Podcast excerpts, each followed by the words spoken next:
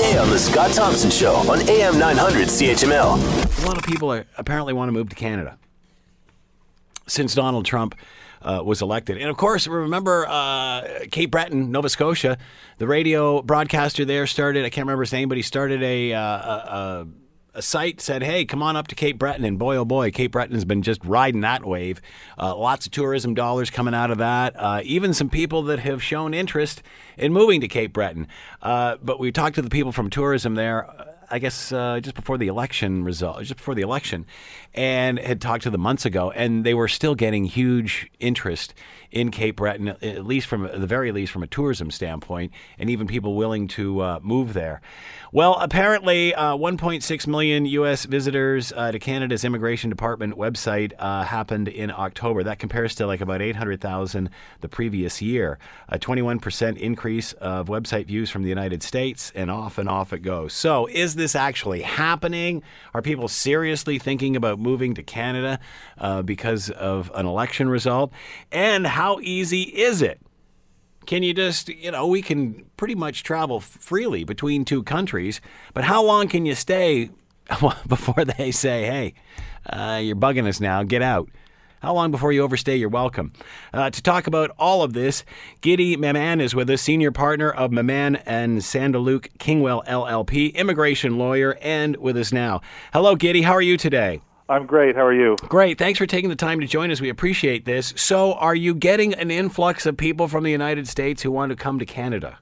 yeah, most definitely. Really? Uh, oh, yeah, oh, yeah. Yesterday we uh, uh, we took more than I think we we've ever had by a long uh, by a long uh, stretch. Uh, every every uh, every four years, there's always a couple of people who are disgruntled about the results of the election, and they you know they they sort of threaten to move to Canada, and then you know, after a week or two, they kind of fizzle out, and we never hear from them again. Uh, but this time, it's really different. You know, people uh, are really. Um, uh, it sounds like people feel like they're being pushed out of the United States. They just don't want to participate in whatever journey the Americans are going to be embarking on for the next four years. And the emails and the the calls are have, have skyrocketed, and um, the tenor of their of the emails and the discussions really reflect uh, a much more committed uh, plan uh, to move. Now, whether in fact they will, uh, you know, I think it's still too early to tell.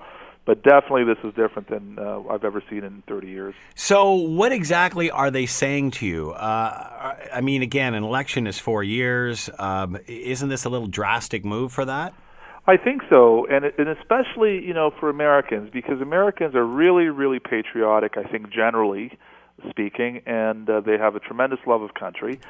And uh, for this election to prompt them to seriously uh, consider this is is you, you've got to ask yourself, you know, uh, um, you know, is is this journey really that that dramatic that you have to give up everything your your job your your home your you know your your kids you're going to relocate them they're going to have to make new friends and it, it's just crazy to think. But yes there are people who are claiming to be very very serious about doing just that. Wow.